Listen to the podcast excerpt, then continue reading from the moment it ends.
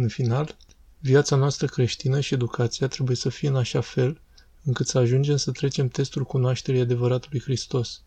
Un test prin care vom fi evaluați nu dacă suntem credincioși vreunui sinod ecumenii sau nu, ci unul al cunoașterii prin viața noastră de a-L mărturisi pe adevăratul Hristos și, în consecință, a-L recunoaște pe falsul Hristos, Anticristul, când acesta va veni. Aceasta nu este o cunoștință teoretică sau corectitudine care ne va conduce la această înțelegere.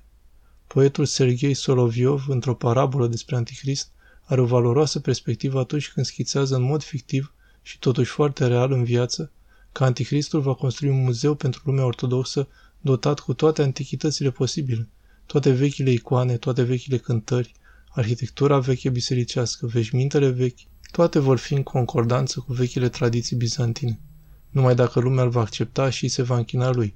De asemenea, în ortodoxie, corectitudinea singură, fără o inimă creștinească iubitoare, nu va fi capabilă să reziste împotriva Antichristului.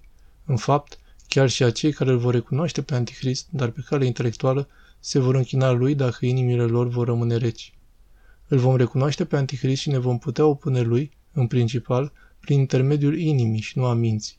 Trebuie să ne zidim în interiorul nostru adevăratele sentimente și instincte creștine și să lăsăm deoparte captivarea noastră de confortul nostru spiritual. Acest confort este bun în sine, dar este secundar. Astfel, așa cu mult discernământ unul dintre noi convertiți au zis, vom fi ortodoxi, dar nu creștini.